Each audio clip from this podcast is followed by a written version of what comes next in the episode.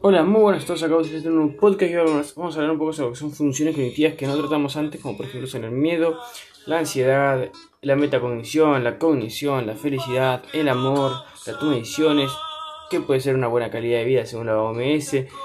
Arrancando por esta última, que una buena calidad de vida según la OMS es eh, el individuo donde se encuentra en un contexto social, cultural, eh, que le permite eh, cierta comodidad, em, un lugar estable de existencia, es decir, un hogar, em, y, donde, y todo esto, es decir, estas dos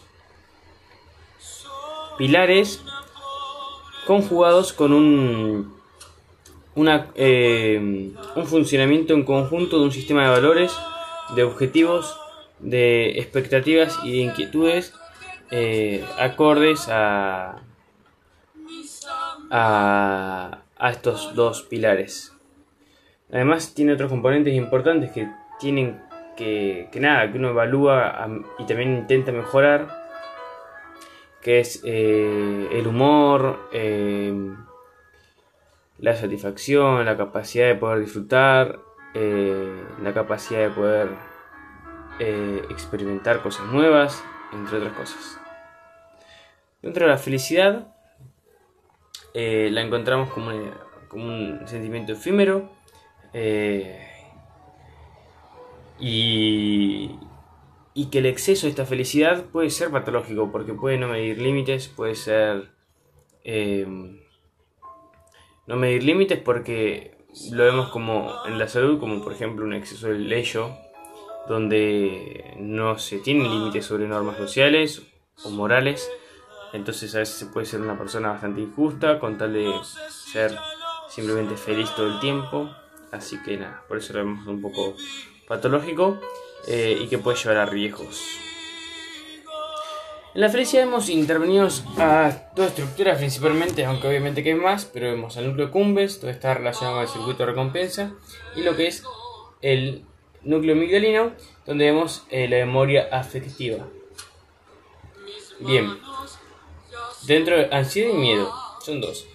Eh, son muy similares en la sensación de alerta de que, nos va a preparar para una o una lucha, que nos va a dar una respuesta eh, acorde a la supervivencia porque nos va a indicar cuándo nos tenemos que preocupar y nos va a preparar para ocuparnos para cierta situación de adversidad.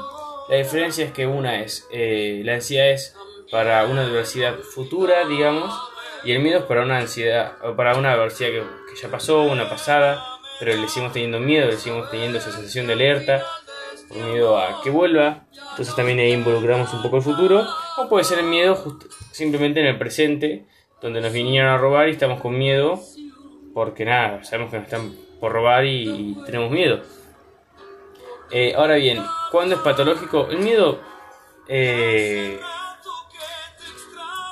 ser en un presente, nada. Hablamos de patología cuando hablamos más bien de ansiedad más que de miedo. Eh, ¿Y cuándo va a ser patológica? Cuando el estímulo y la intensidad de esta ansiedad, de esta emoción, son... no son acordes. Es decir, cuando el estímulo es muy pequeño, es, em, no sé, me pongo alerta porque tengo la preocupación eh, de perder la lapicera en un futuro.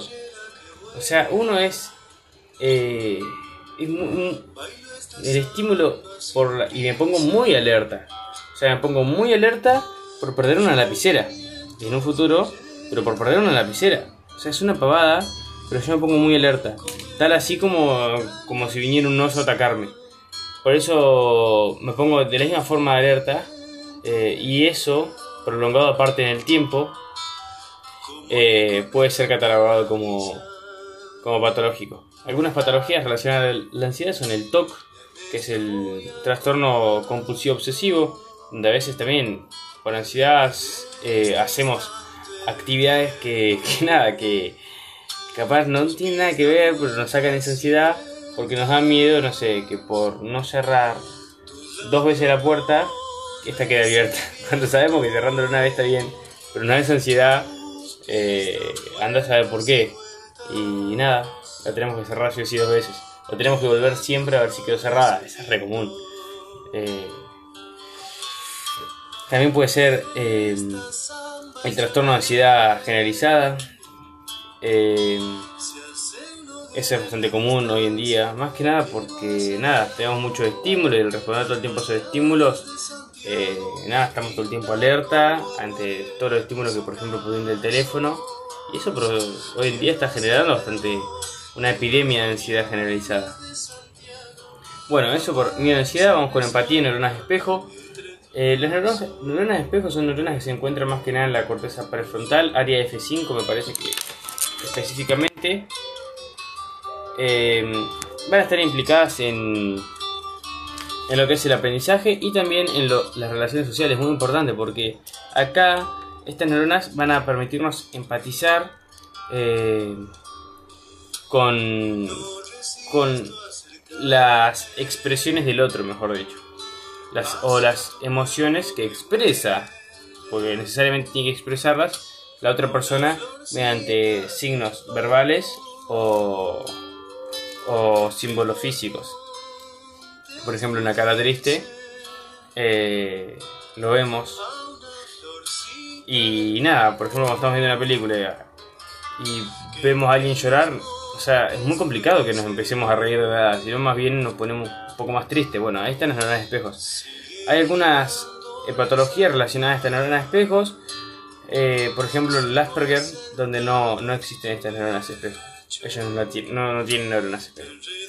Y la empatía es la, la capacidad de entender objetivamente e inconscientemente eh, las emociones de la otra persona.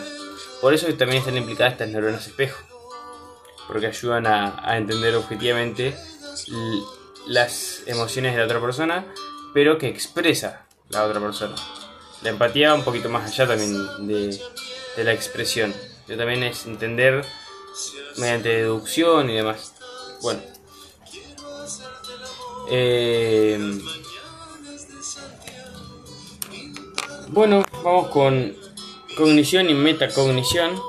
Cognición es la capacidad de procesar eh, a partir de la, percepción la información. O sea, es la capacidad de percibir, pero sobre todo procesar esa información. Vamos a tener diferentes áreas de procesamiento dependiendo del el estímulo percibido. Es decir, si tenemos, percibimos un estímulo eh, auditivo, vamos a tener cierta área de procesamiento eh, relacionada hasta a, este estímulo. Por ejemplo, no es lo mismo el estímulo auditivo que el estímulo táctil y tienen diferentes áreas de procesamiento. Eh, y se pueden considerar, funciones cognitivas. Eh, eso me quedó más o menos explicado, pero bueno, metacognición es la capacidad de pensarnos a, nuestros propios procesos cognitivos. Es decir, no son los procesos cognitivos en sí, sino la capacidad de pensar y evaluar nuestros propios procesos cognitivos. Es una capacidad muy importante que está solamente en los seres humanos, es muy avanzada en la evolución y la podemos ver presente bastante en los procesos de, vigilia o, o, en los procesos de, de divagar eh, donde no se piensa en nada en específico eh, y se activan áreas del cerebro eh, que están desactivadas cuando estamos focalizando la atención en algún lugar.